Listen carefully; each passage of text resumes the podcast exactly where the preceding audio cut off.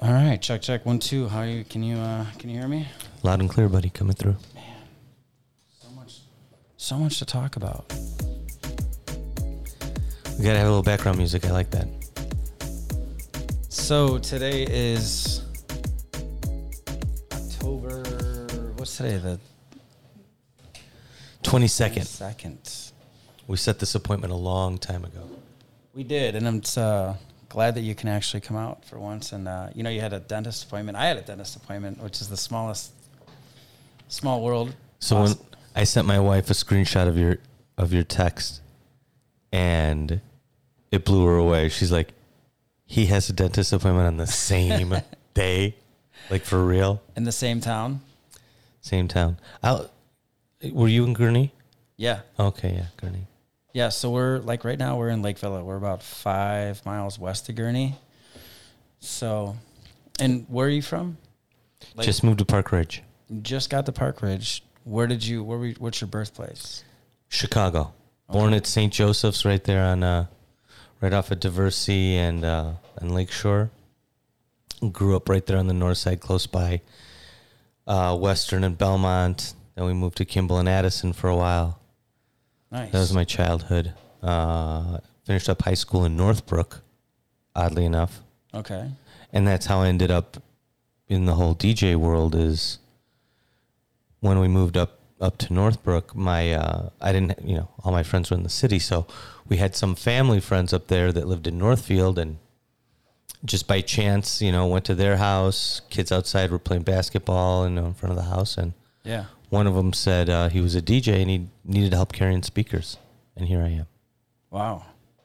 And you're man, you've been doing it for twenty. 94 i started Wow. um like working for on a regular you know for a regular paycheck roading and then 95 started playing my first gig by myself Wow. That's impressive track run. Yeah a long time no no real breaks you know at one point i thought i was done when i started stopped doing bar mitzvahs My- maybe i didn't play for about three four months or so and then someone said hey do you want to play at the club and i was like well i only played at bar mitzvahs so Yeah. well you know corporate social gatherings not you know not any nightclub any long shifts of straight blending and Right, right. Running a room basically. yeah, keeping the dance floor packed, packed, turning the floor, making sure the bar is ringing, and you know, I wasn't aware of any of those things at that time. And then how describe how you got into vinyl and like when did you, did you start actually like looking for vinyl and needing to like have certain songs? Like when you what was your first gathering of vinyl? And like do you have any specific places that you went to? So, with vinyl, I didn't get into, believe it or not, into owning my own vinyl collection until 96, 97, when I got more into house music. Because when I first started playing, I was playing private parties. Mm-hmm. And, you know, it was the same basic songs. And by that time, you could buy everything on CD. You could go to Sam Ash and buy whatever old Madonna, Michael Jackson, ACDC, you know, greatest whatever. hits stuff Yeah, tons of greatest hits compilation stuff.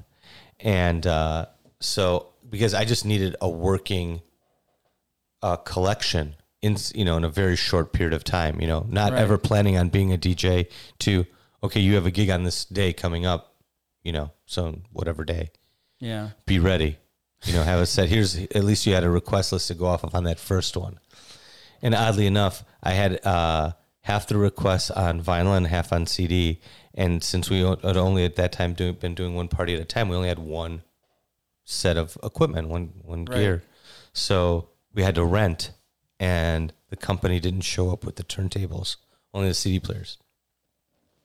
So that was how'd you how'd you go get through that it barely somehow and then um, when the uh, client wanted to go overtime and wanted to hear the number one request which was glenn miller in the mood i'll never forget it and uh, that's what i had on vinyl but the whole time um, i was playing there was somebody next door I heard through the wall playing another party, and they were done. And I went over there and asked them, and they had Glenn Miller in the mood Wow. on CD, and that's how I got through the last hour. So it was just, uh, you know, whatever you want to call it, guardian angel, somebody looking over, whatever. Yeah. Is there anybody specifically that was kind of like a inspiration or role model or mentor that kind of, you know, you aspired to be like in any kind of way, or was it just all self motivated? Like, I love this, I can't get enough of it. Let's just. Oh, I got to be honest though. As much of excitement as it was about it, it was really financial. Yeah. You know, because at that time, you know, in the early mid '90s, what you would make DJing a bar mitzvah and roading and all the things that go with that. You know, renting the truck and loading the trucks and Right. organizing those things. Um, you know, most people made all week, you know, in a regular job that someone in their early 20s would get, you know, Mm-hmm. un, unskilled, you know, waitering or whatever. Um, you know, this made made that salary in one Oh, week yeah. in one night. So it was kind of a no-brainer. So I really was attracted to that. And the best part about it is really it was always slightly different Right. there's they're never exact they're the it's either a different location a different family a different client different guests whatever the case is there's something different and that's what really when i look back now is what always kept me going Yeah.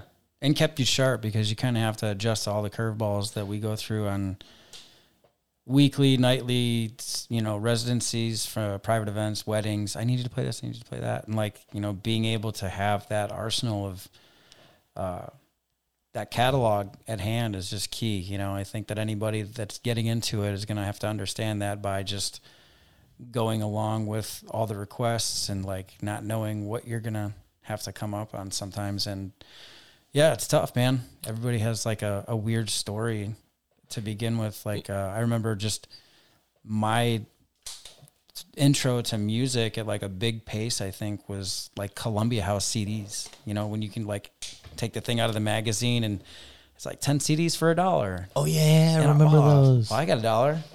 Let's, do let's remember stamp, those. Mm-hmm. you know, let's fill this thing out and see what happens. It was some kind of like a membership thing or Yeah, a like- subscription thing or something Like BMG had it. There was Columbia House. yes bmg And uh, was that thick cardboard pa- cart not you know that thicker stack paper right? That in you the can just magazines. fill out and put a stamp on Mhm. and check off. They had like selection of seats. I'm like, well, this looks cool. I like Guns N' Roses. I know I, you know, I kind of grew up with rock, hip hop, and like eclectic stuff that my parents used to listen to, like MJ, Stevie Wonder, Marvin Gaye, you know, old school stuff. So like, once I got like an opportunity to see what was out there, I think that the Columbia mm. House thing just changed the game for me. So I started ordering. You know, you got to. The deal was like you got to spend twenty four ninety nine per CD, and you got to buy like ten CDs a year. And it's like, well, that looking back, that was an awful deal. Yeah, because I think you can even at that time promo onlys were less than that. Right. But like I wasn't even like trying to DJ at that point. You know, I think I started in like 2000 right after like graduated high school in 98 and then 99 was working some odd jobs like Circuit City installing car audio. So I was into audio all the time and then uh, that just progressed me to going into like underground parties because a couple mix a couple competitions like sound sound offs they used to call them uh, they'd have certain people showing up with certain CDs. It's like, well, where did he get this mix from? Like where, like, and that's kind of where my like introduction to whole finding out like where songs came from and like seeing what else is out there really just opened the the panel for me. And once I saw like certain DJs at underground parties, I was like, all right, I got to kind of get some turntables, and then bought them off of a buddy, and uh, he never did with anything anything with them, so I just started buying records. I think you know it's probably similar to the, you know you probably went to gramophone on Clark. Yeah, I see. So now, now we go back to me actually getting vinyl. Um, I started working at Just Dance. Okay. You know, that was a record store, and um, obviously there that network would include Gramophone and Hot Jams and um, a slew of other other stores. I don't even remember anymore that because you know they went out probably Right. in the early 2000s. Um, MP3s killed everything. yeah, they did, and you know, people being able to record all their own uh, CDs and and CDJs and blending off of CDs. You know, coming up in those late '90s with uh, Denon, Yep. those uh, the Denon 2000 kind of leading the way with that whole thing. So that's why originally I didn't even need vinyl, but then when I got into working at a, mu- a music store, I my like love of, of house music and and other non-radio dance music. Although at that time B96 was really I think of head of the game in the sense that they let the DJs at night play whatever, you Yeah. know. So Bad Boy Bill was, you know, he was killing all Chicago house music Yeah. and Bobby D and you know Mark Ski was doing his Euro thing and you know that stuff was cool too. Those records were flying off the shelves too at that time. So uh, that was more my exposure into dance, that type of dance music, not commercial. But when you say who is my inspiration, I, I really want to get back to that question. The person who who put the whole thing together for me as far as music and people and this is what you have to do to make this happen you know who kind of explained the formula Right. was mars Okay. so he's far and away my sensei like there's nobody who everything else that i know i've gotten little bits and pieces either from other people or you know just on my own working hours and hours and hours just spinning so Self-taught. yeah, basically. uh, genuinely, you know, oh my God, when I put these two songs get together, this is what happened, you know, to whatever the environment is, you know, being appropriate to that environment. But Mars, far and away, he was, it, and at that time he was playing at a, a bar called America's America's Bar. It was really more of a club actually, and Yeah, I remember that was out in like past Schaumburg area or something. that was that was at the end of it, but, uh, but when it was hot, it was um, right behind where um, Electric Hotel is now. okay. There's a bicycle store there now, but it was called uh, America's Bar, Walter Payton's America's Bar, and he was discovered by Walter Payton dancing in a club somewhere, and uh, ended up running all of his entertainment. But he would, he's blending, you know, Robin S with ACDC and Michael Jackson, and you know, he was the one who really explained to me like. You don't have to just play house music together. You don't just have to play disco together. You know, you could play Mike with you know, Madonna with ACDC with Going that open format route. you know, I I think he was open format before there was a term Yeah. open format. You know, he would he would have all the whole entire club dancing, jumping on their feet. He would stop the music, turn off the lights, turn on one spotlight on him, and do "Fly Me to the Moon" by Frank Sinatra and lip sync it and act it out and you know perform it in a way and Okay. just that would bring down the house just as much as when he was banging the hottest dance tune at the time. Yeah, because he knew his crowd. He knew how to dial them in. he owned those people Yeah. absolutely owned those people. But you know, I think in hindsight, it was bad for when you try to expand to Schaumburg and Bloomingdale and wherever. This is only one Mars. Right. You know, Yeah. you could tell the other people that play these songs, but Yeah, you know, and that's I think that's something that a lot of people don't understand until they you know, you don't know a good DJ until you heard a bad one. And it's the kind of the best way to describe it cuz you know, sometimes like, oh, I could play music, you know, it's not too hard and well, I don't know, I thought it was pretty hard getting into it, you know. I didn't really think there was any shortcuts. You just kind of have to learn music and you know, the simple 4/4 structure of mixing and you know once you once you dial that and you apply it to like all the different multi genres like Mars was talking about and lives by it I mean that is open format and that's just not not anybody's going to have like the greatest time in the world listening to one thing the entire night.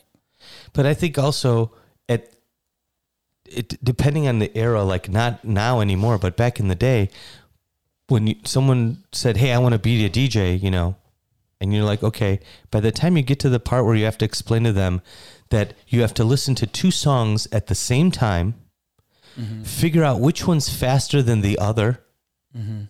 bring it in on the right measure, and keep it there and keep it on beat. By the time you get to that part, they've already signed off that that's something that they're not going to Yeah. move forward with anymore right because there's you can't you can't teach someone that. How mm. can you teach someone to listen to two things at the same time and decipher them? Yeah, you, no. you I just mean, got to sit there and do it 80 billion times until it's you feel it. You don't Right. even listen anymore. There's no you feel it. Yeah, I think once that once that you discovered like everything has a BPM and you just apply that, and you just you know you're basically just counting out the measurements and figuring out okay this one's 130 BPM. You start arranging your music better. You know you start Again, you're you're in Serato. I'm taking you back to 1995. Oh, I know, but I mean I'm, I'm you know, and saying you have to either go buy a record or go buy the CD. right. That nothing told you the BPM. You either knew it or you counted it and wrote it down on Right. each jacket. You know, That's what I was talking. That's what I meant. Like you know I have the the markers of the the BPM. oh it. yeah, got it. because like the old DJM 500 and even the 600, you know, they had the BPM clicker on there. So that was kind of like I was my- working with Numark. yeah, yeah, yeah. Like the, We were the- lucky to have that ghetto 16 bit sample on right. there.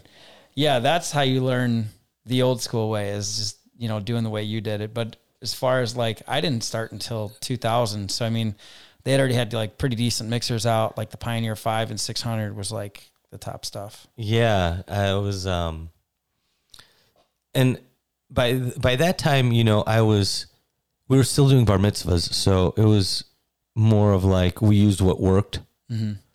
and we didn't really kind of keep up with the time because with bar mitzvahs, the DJ is not the most important thing.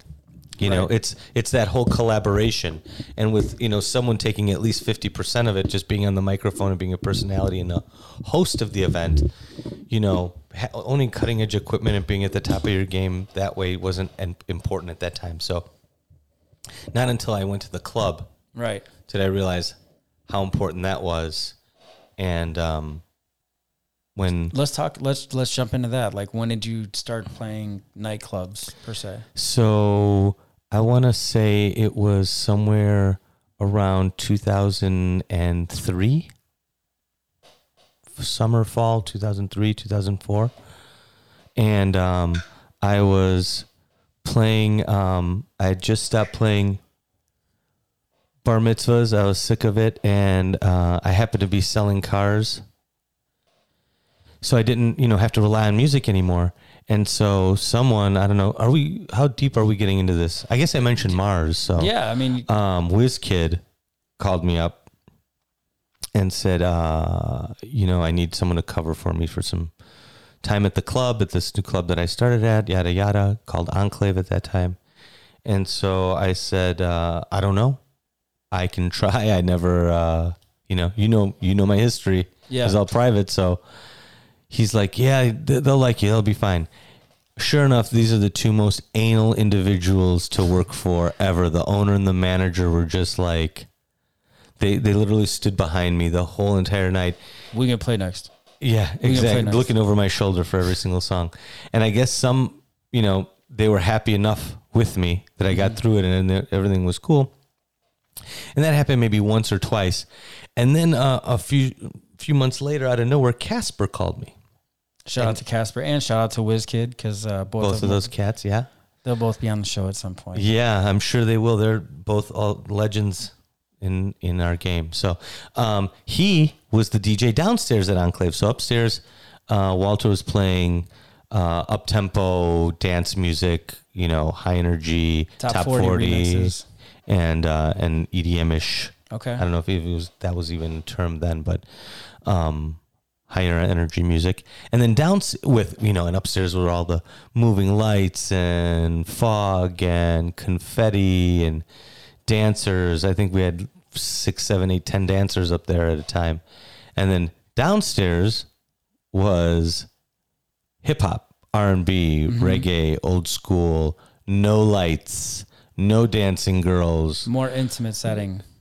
more low budget just you know uh, it was more of like an overflow room Yeah. but um what happened was though as the you know time went by oh so anyway so casper says to me hey can you fill in for me at the club you know downstairs and i'm like oh man i again i could try but they're those guys are familiar with me so he called me like it would, it would be an easier transition than Yeah. because again they were really anal So you couldn't just show, you know, give them anybody and they don't care. But anywho, uh, so I did that a couple of times, and then Casper just dipped. He went to to be in Hollywood on Dancing with the Stars, and th- those guys just said, "Hey, man, this is your night. You're staying down here." And over time, it was funny because as the club got slower, you know, earlier in the night, it would be more busier downstairs than upstairs, you know, and so um, instead of being the overflow room, you know, it, it got a little bit more popular and More attention. yeah, you know, it was we got grimy down there, man. Right. It was it was packed, people just dancing. The bottle service wasn't the most important thing, you know what I mean? The bar was packed and people were spending money, you know, and the managers would be down there watching me. But uh it was um you know, again, an another another great learning experience. Yeah. And, and so that's how I got into tell tell us a little bit about what happened to you. Oh man, as far as that time era, Well, I know, you know, I know a little bit of your private history with um, bar mitzvah companies in the North Shore, and then yeah, you know, I kind of jumped into it at a point where I was just kind of bored in Chicago. I was doing, you know, weekly stuff in the city, and uh, you know, Wiz Kid, I you know, always a fellow DJ. That's a super great guy. Um, he hit me up and he was like, "Yo, I can get you some more parties, you know, like daytime stuff, you know, even early evening stuff."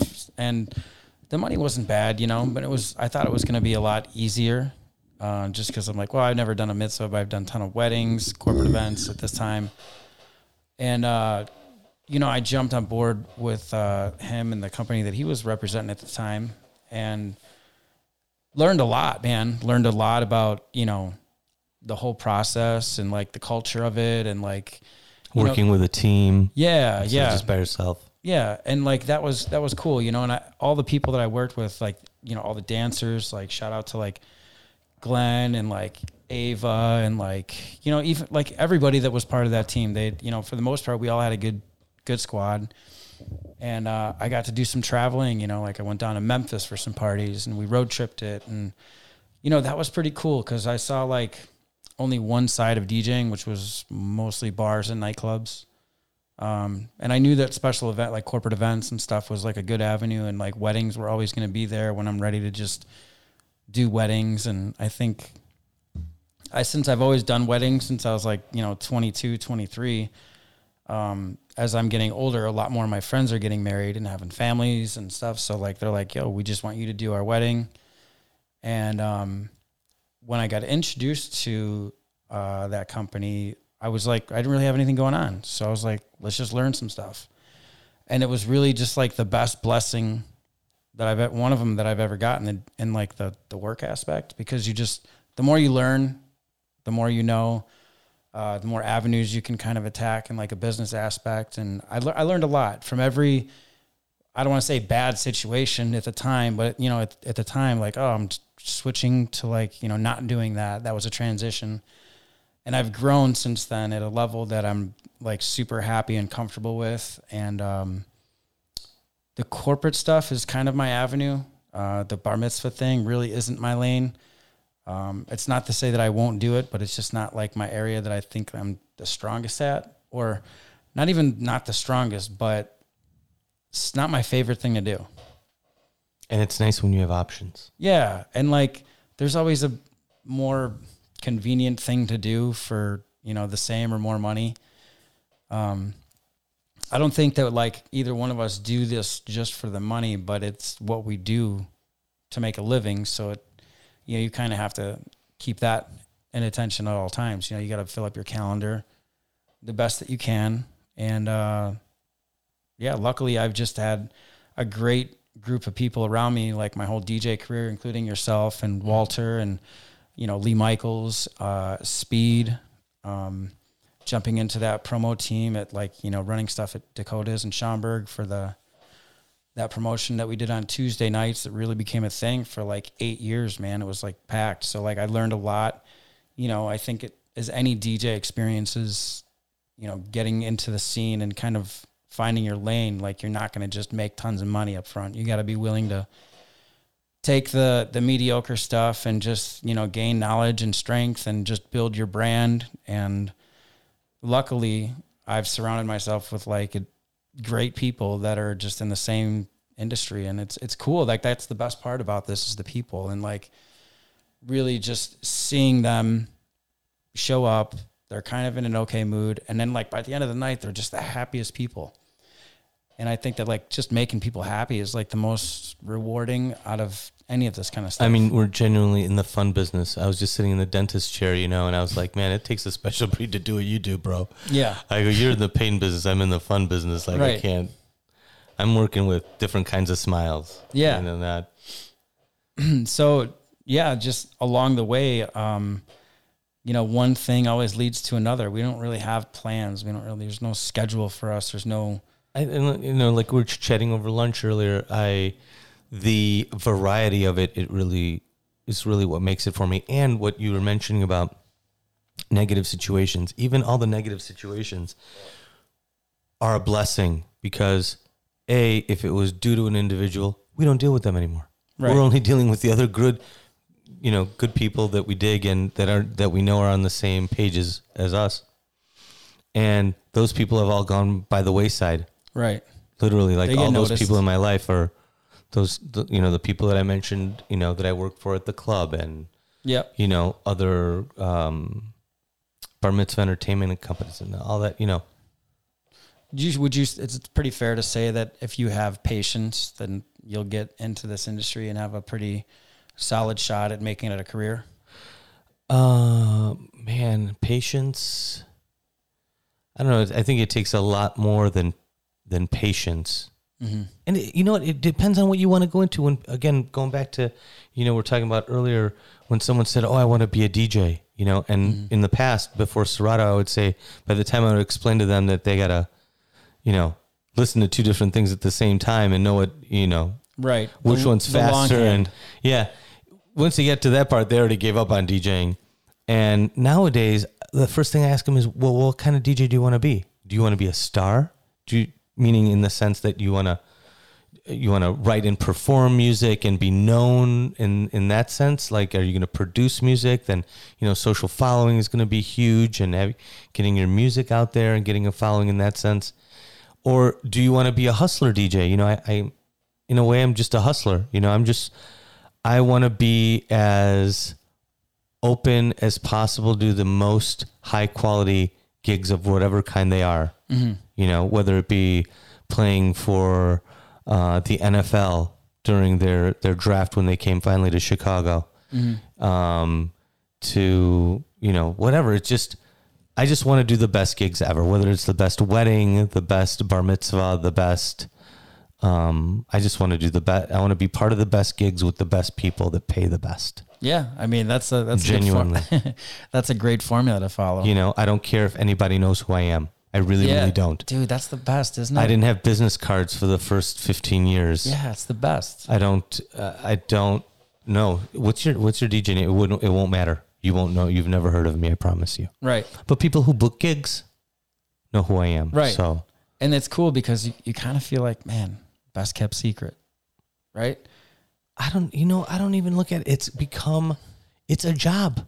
Right. It's literally it's a job, man. It's I've gotten to the point where, you know, I have the formula down, you know. Monday morning get my my clothes to the dry cleaners, so I got it, you know, ready for by at least Wednesday, Thursday gigs. yeah. And then, you know, even sometimes I have, you know, Monday, Tuesday, depending during fashion season, especially, you know, there'll be fashion shows and fashion presentations and panel discussions and I'll do anything. Yeah. I'll do anything music, microphone, you know, talking, speaking related. I don't, you know, That's good. I mean, more avenues that you can handle. I'll never over, you know, I'll never promise something that I'm not comfortable with. Someone said, "Hey, man, you got to do a whole, you know, country party like the four or five hours."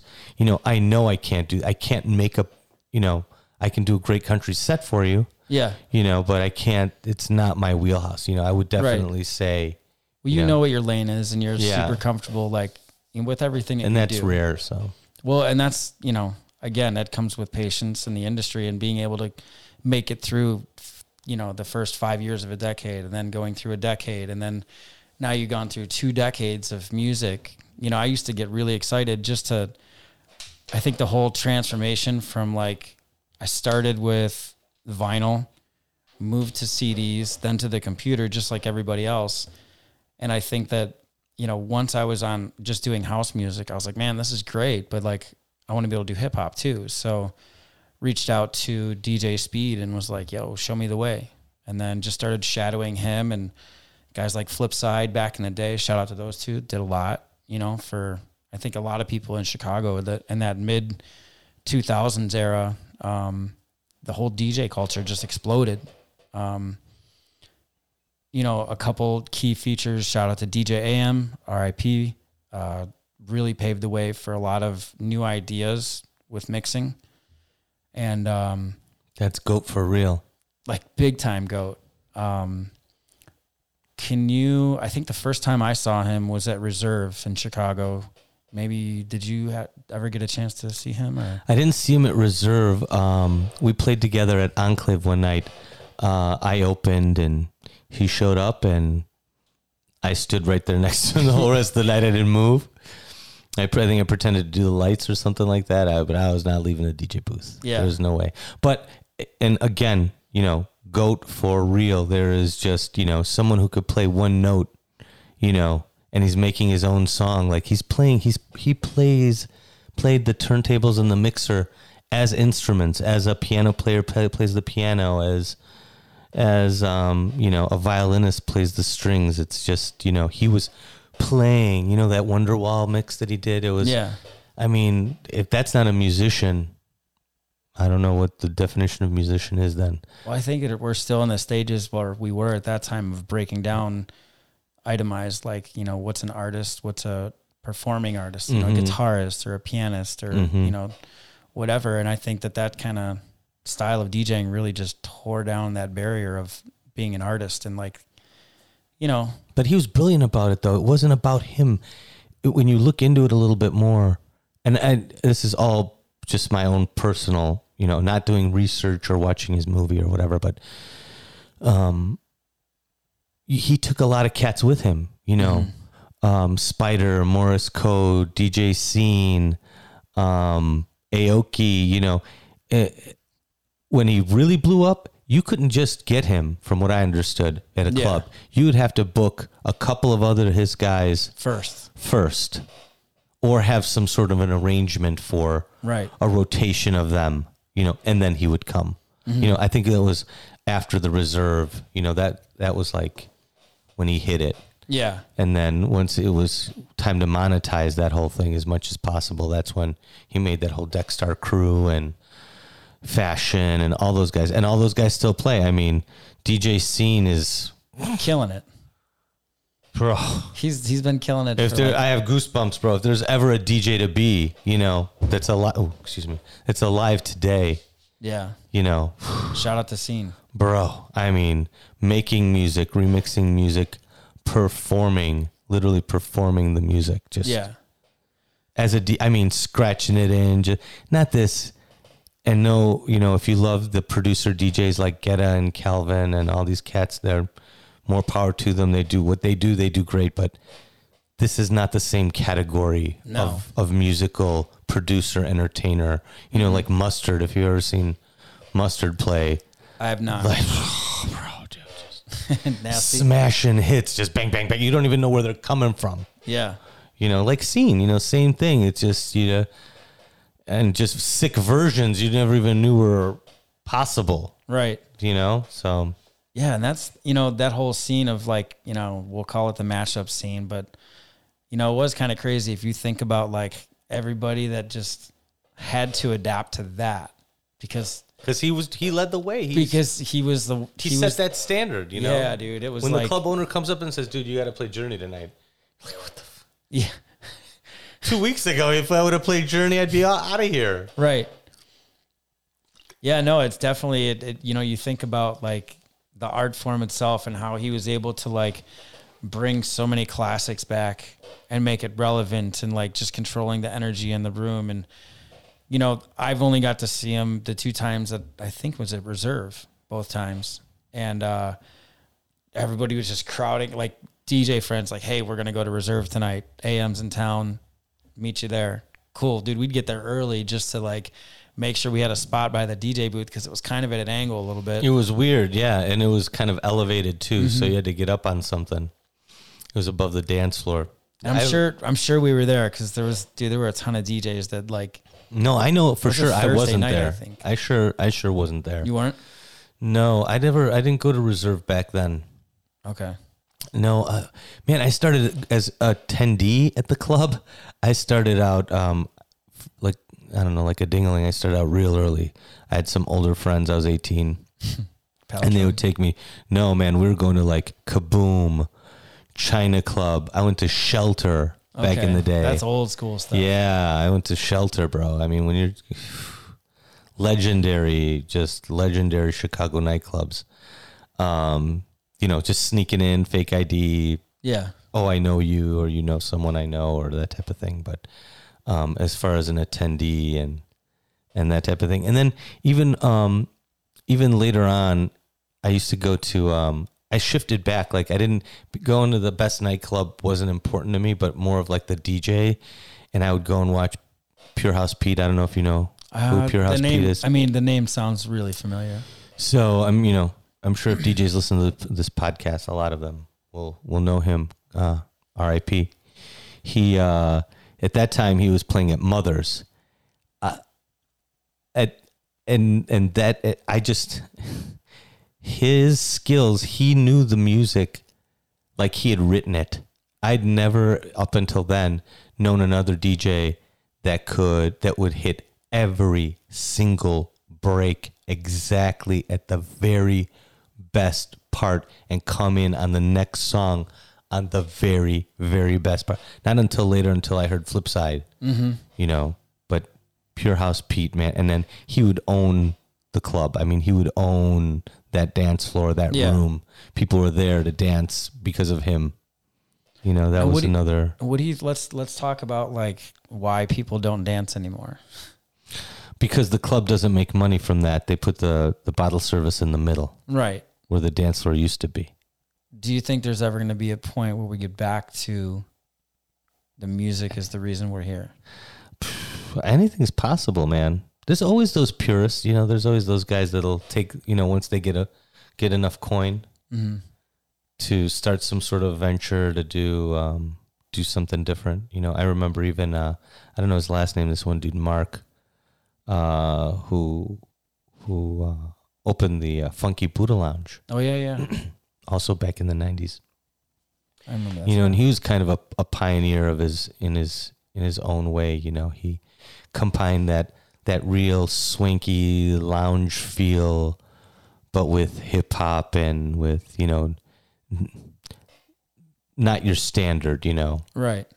definitely he was you know you you didn't have to be cool to get into his club That's cool. you didn't have to be the the one with the most money or you know the one buying the bottle he you know he definitely catered to those people but that wasn't the most his most important thing was to have a smoke free room Yeah. that was the first time i was ever and anywhere everybody that I- thought he was crazy. yeah and look at what happened you know years later Thank God. yeah so yeah there's always somebody who'll who'll make it more you know It'll be interesting to see because I feel like as DJs, we're just, you know, playing for the small groups of people that are in and out. There's no, there's so many places available now to go to, man.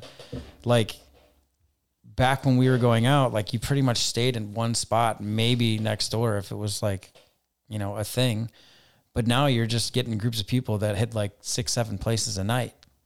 And so like it's hard to sometimes maintain a room if you know that they're leaving and they want to hear their song and like they kind of play my song, I'm leaving in ten minutes. Like, come on, the fu- who are you it's it's What do you so mean? What are you talking about? Like, how do you even have the nerve to say something like that to somebody?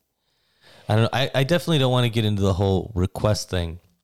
but as we were chatting about earlier, I definitely love to get into the whole videographer topic since Yeah, we're recording something and I really feel the need to have something documented. yeah, and, no, And I don't know what'll ever happen to this, but if it if it's spread, you know, and and people want to share their opinion, I would love, love, love to hear it. I'm even thinking about getting on the the DJ, the local Chicago DJ network page, social page, and I think I'm a member on there, but I don't really. and put it put that question out to everybody. But basically, so my beef is with videographers. I've been playing um, more and more higher end um, private and corporate events, more more of the the private events, and uh, where I'm having the situation where videographers walk up rudely and just demand a clean line out, as though you work for them. For those that don't know what a clean line out means, just an audio signal out of your mixer board or speaker so that they can record it and have a, a really good file to work with when they're making their highlight video for the wedding or whatever. whatever edits and you know but they they expect it. It's come to and you know as i've brought it up to other people too they're complacent too about it. And i ask them why are you complacent about it? Why is it oh it's easy it's no big deal. Okay but he's making $2500 and you're getting nothing. And he's demanding it and being rude about it i don't know that's uh so anyway I get it. No, I get it because I've had, you know, there's a lot of annoying things that happen. I think you and I touched down earlier about like the expectations that people just walk into a room and, you know, we all, we've all gone through like horror stories at different, you know, private events where, you know, things were said aggressively that really didn't need to take place. And then when it happens and it kind of like, it doesn't spoil your night, but like every time you see that person, you're like, man, if you tripped on some like icing on the dance floor, I wouldn't be that upset. But I, you know what's what's funny to me is that people don't even realize. You know, just think a little uh, psych about psychology. Like if you piss off the DJ, the DJ's setting the vibe for the whole rest of the room for the whole rest of the night. Right. If you what if you what happens if you piss off the photographer? What are you gonna get bad photos or something? Not really. They're the same. But if the DJ's pissed off, dude, the blend, you know, the, he's not going to be like so excited to okay, what you know, what what's the next, what you know, what direction am I going to go in? What can I kill these people with? Like, what can I surprise them with and really, you know, set it off? Yeah. You know, I think he's thinking about how he's annoyed as hell from that other person who just totally spoiled his mood. Right. You know, And like it doesn't even seem like it would be something that would spoil your mood, but like when you have a million things going on and you have like a list of to do things and Yeah. you have 20 things to do in the next 5 minutes. I mean, come on, dude. And then on top of it, they always show up like 15 minutes before the gig starts. Yeah, and throw their stuff all in front of you and leave it there. And at least like I guess I'm just used to it and I kind of expect it. But, you know, I carry like an extra roll of electrical tape in there because they're not going to carry anything to tie their cord onto your pole to make it look halfway decent. Where most people don't notice that kind of stuff, but I think that all DJs, if you're a mobile DJ of any sort, or like you're pretty particular about your looks of your setup and If you're any decent, in, yeah, you know, like if You're a you give DJ. it, if you care, basically. So knowing that, like, I just bring electrical tape because I know that these idiots don't have it. But see, that's the problem. That's exactly It kind of enables them. yeah. You were an, we're an enabler. So I've, for my own self, I've 100% decided that moving forward in my contract there will be a plug-in service fee. I'm trying to figure it out. I'm somewhere between genuinely 100%, I believe it. and I present it with every with every gig, uh, but somewhere between 200 and 500 dollars for a clean line out. Yeah, I mean, if you want to monetize the shit out of it, Why, but why not? He so the the one, last guy who pissed me off. Finally, when I cooled down and he came at me with the right approach and we started chit chatting about it, and I wanted to get his uh, a take on it, you know, Yeah. as a videographer. And um, yes, he totally expects it. I mean, that's like that's like looking at a girl, you know, seeing a girl at a, a club or a restaurant or whatever, and you go to approach her, and she has to say yes to you and has to say, okay, we're going out on a date, or you know, yes, here's my phone number. or she comes up to the DJ booth, DJ booth and says, "You have to play my song." Well, that's a see. You're still hung up on that. We can go. We can have a whole like No, two day event on requests. This is I'm I'm spearheading a whole new Expectations, though, expectations across Yeah, the board, is- exactly. is, the the main problem. and she's expecting that you're going to play her song exactly. So, um, but this, but she's not monetizing that. She's Right. not gaining financially from that unless someone paid her to do it or yeah, I don't know, whatever. But Right. you know what I'm getting at. This man is genuinely paying his bills. True. That's a that, you know that's a that's a great angle. That He's driving that Porsche Cayenne. I'm rolling up in an Odyssey. What's yeah what's wrong with this picture? yeah no I get it. I I'm mean, making these people's memory right now. He's only documenting it. right, and because you have great equipment and you And I have all of that. He takes advantage of it for free. I wonder if we I'm could. done What's, with it. what's a fair number? What's a, f- a fair number for any videographers want to drop a comment? And Or if they want to call in, do we have the do we have call in capabilities? yeah, you can actually. Well, Can we fa- or like maybe FaceTime or Skype or something? I don't know. well, we're not live right now, so Okay. Well, when we go live one day, when we go live, this will definitely be a topic of call in. for real. We'll get the Google line up, and that'll be on the next episode where we actually. I think this is going to be the very, very newest big thing that's going to be changing the industry. Is they figured out a way to get a better sig- get a better track. Mhm. We got to figure a way, you know, figure out a way to make money on that because they're making money on off, off Right. us. So, I mean, Yeah, no, it makes sense because we're not. You know, they're not giving us all the footage from the event. we get zero from it, bro. It'd be one thing if he says, "Okay, well, I'll trade you promotional footage. I'll make um, a one minute, two I would totally be down with that. That's Yeah. the easiest thing possible. Hey, you're already cool. You're already like on my playing field of bartering and figuring out how we can help each other. Because at the end of the day, that's kind of what this event's all about. that. I would take that. That's worth more than five hundred bucks. Mm-hmm. Yeah, totally. I would take that's it. okay. So well, we'll put that in the contract. If you have a videographer, I mean, it's just like any of the other lines. You know, if this happens, this is the consequence. You know, Right. If my equipment is damaged to your faulty venue or idiot guests or whatever the case is, this is the reimbursement. Same thing with this. You know, if you choose the, if this happens, then this is the. Have you ever got cost. burned on anything like that, like contract driven? Uh, no, man, I've been real lucky. I've been really, really lucky, and I've always, even the guy who I started originally with, who I, you know, despise. Um, one of the things that I took away from from him in that company is that he always guaranteed his services. Yes, I charge this much, but if you feel that I didn't give hundred and ten percent, you don't have to pay me. And I kind of always took that took that with me, you know. Yeah. Um, and then only lately, only the last few years that I start taking some deposits and things like that. But I'm not even hung up on deposits. No. and all that. It's just I'd rather know that I had that guaranteed paycheck on that day. right. You know, And I think that's means a lot to a lot of people like that are either getting married or paying for the event of their whether it's a 50th anniversary or something like that. They Mhm. like the stress of like not having to drop a deposit and just pay day of. mm-hmm.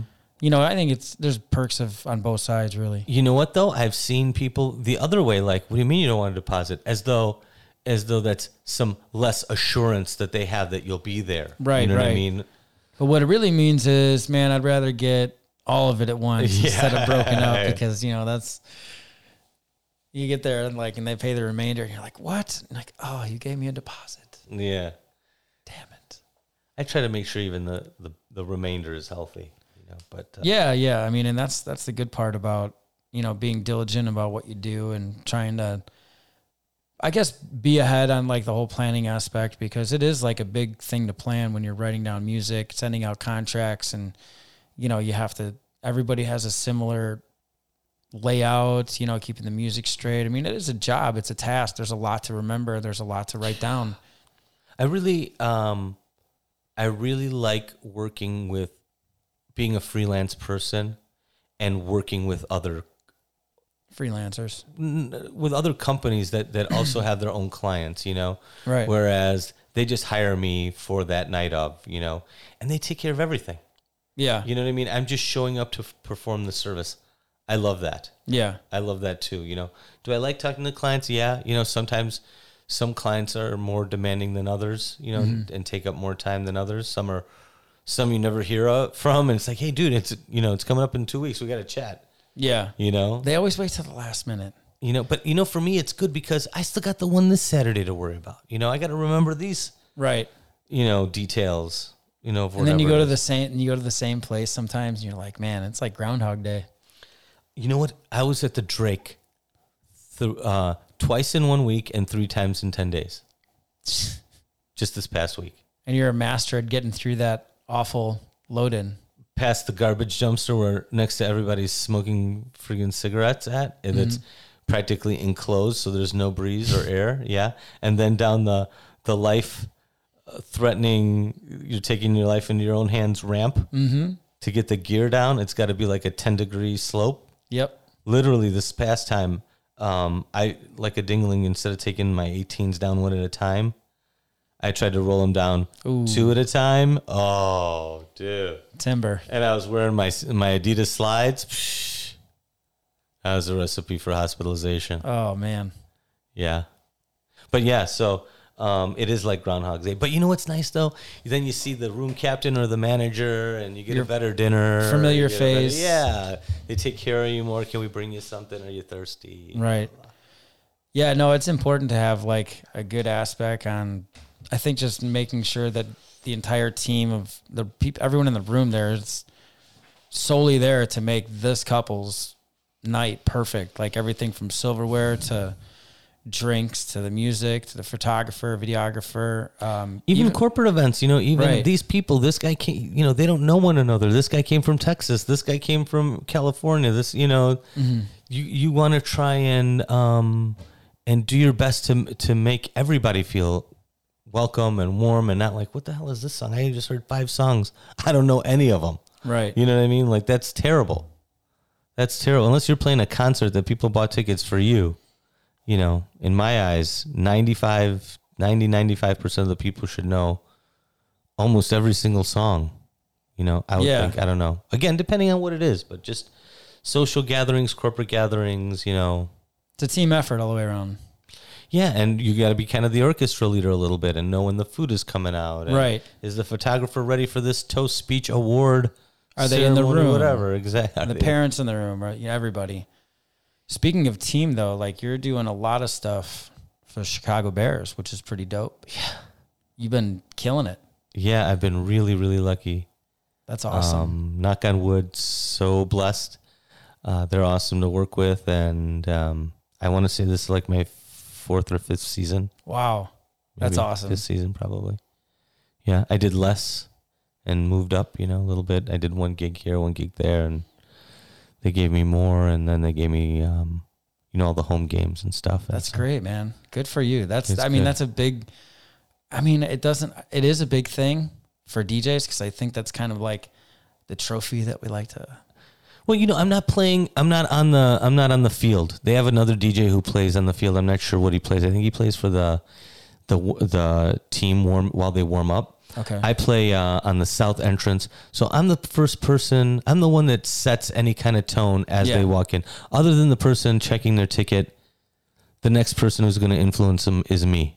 They're going to hear my music. They're going to hear a song, and they're either going to have a smile on their face, or it's not going to affect them at all. You know, I'm not going to play anything that's going to offend anybody. But you know what I'm saying? Yeah. I they, they walk in and you go, you know, and they start bobbing their head, or they're into you know being at the game or at the stadium, or oh, you know what? I just found out recently. A lot, you know, probably like 34, 30, 40 percent of the people, a large a large number of the people, from what I understand, are always there for their first time. yeah.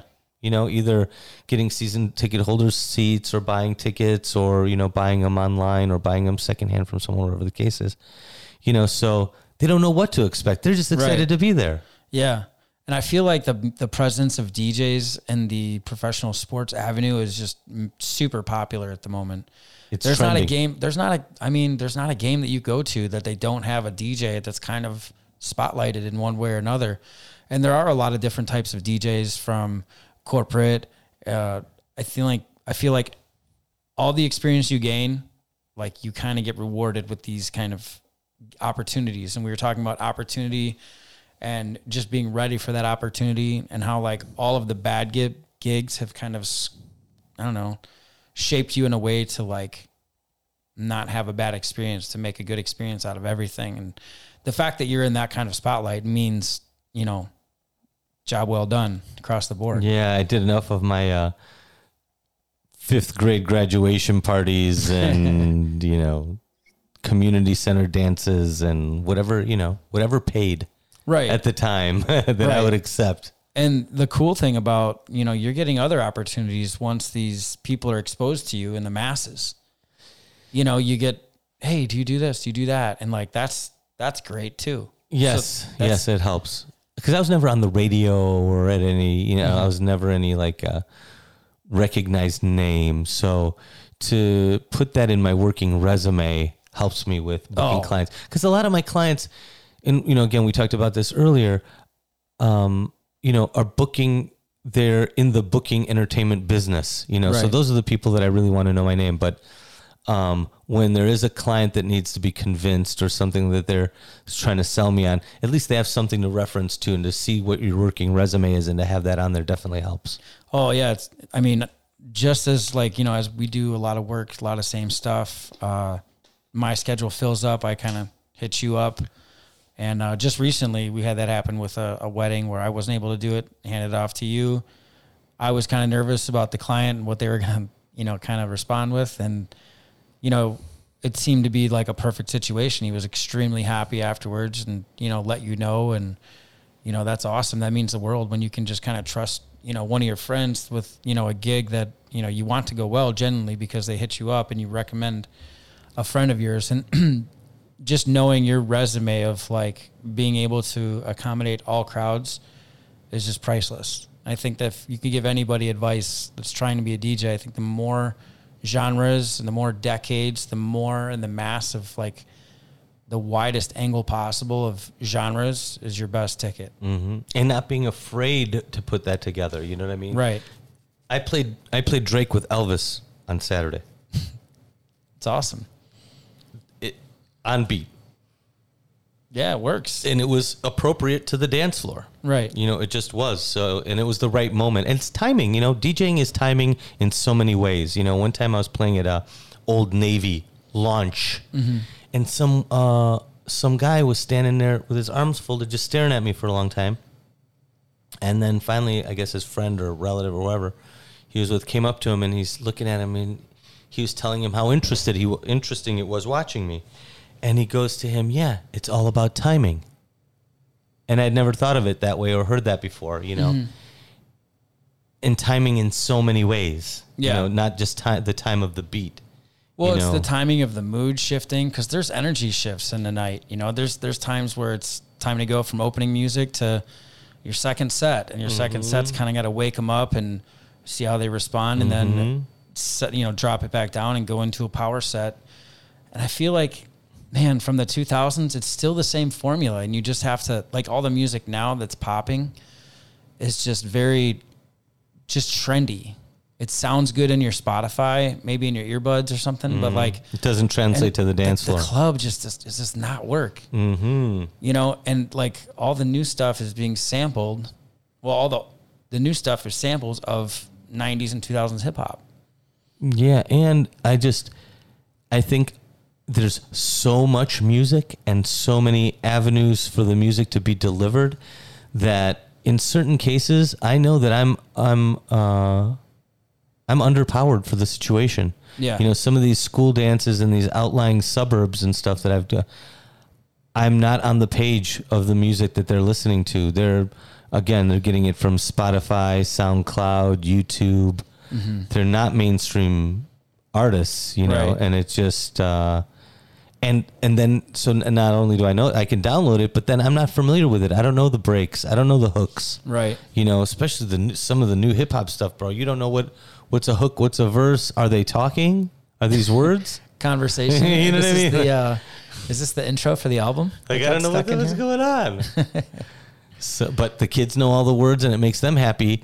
And I don't want to be in a position where I'm doing someone a disservice because I'm not educated in, in that, and I can't be in everything. Right. You know what I mean? And that's, you know, not my bread and butter. Right. I think that if you, I don't know, like just being a fan of hip hop and like seeing, I've kind of embraced all of the new stuff for what it is. You know, mhm. there's some stuff that's pretty good and there's some stuff that's pretty bad. But if you could kind of comb through and find pieces of the new stuff that correlate it, you know, like maybe do like a 70 30 of your hip hop, you know, 70% like super familiar. 30% new and you know touching ground on maybe some new stuff that people aren't up on yet Mm-hmm. but it's you can't do a power set you can't do like a third or fourth power set with the new stuff. Yeah, no, no, no. You And to and close if you- You could if- go way back on the closing set. And if you and if you do, you're dropping it at the one and you're playing it for 12 seconds and then you're out onto something else. So you got to have a catalog of new stuff that's just, you know, you're going to play a song every 30 seconds for at least 15 minutes to be a power set. So now it's just it's too hard to like know what they're going to respond to because of all the new music that's coming out. There's nothing that's like, you know, Old Town Road was like a huge crossover pop hit that really just brought attention and value to um, the community as far as being like a, a country album, but like country hip hop. did not want to recognize it as country. So, you know, Billy Ray got on the remix and that whole thing happened where they made it officially country because he was on the record. So that was pretty cool. Um, but for the most part, the new music is just, it's only relevant to those younger people. It's not for us, you know, it's younger music. When I'm totally cool with it because, you know, hits come from like classics, you know, like the, the remixes of all the new stuff is essentially the same thing, but just recycled in a way. And uh, I think the dance music's going to come back pretty soon. I'm looking forward to that. I don't think they write anything at like 125 and up anymore. Everything's 77. If it's, 69. one, if it's 125, it's like slow down in halftime. Exactly. Like a, it's 60. 62. Well, man, I'm like super glad that you got to come out here today, man. This was lovely, bro. This was lovely. You could even break this up into like three different, four different topics. Oh, we were yeah. all over the place. Yeah, I'll definitely chop it up and, uh, you know, be this is this might be the just the trial run, but this I is, think this is a good trial run. I think this is a really good trial run. yeah, man, I'm super super glad you got to come by and uh, we had to grab some tacos for lunch, Taco Tuesday, That's right. Oh yeah, it was Tuesday on top of it, so that's. October 22nd, Mm-hmm. Taco Tuesday. Yeah, it's a wrap, man. Thank you for having me. Awesome, man. Well, thanks for coming through. Peace. Peace.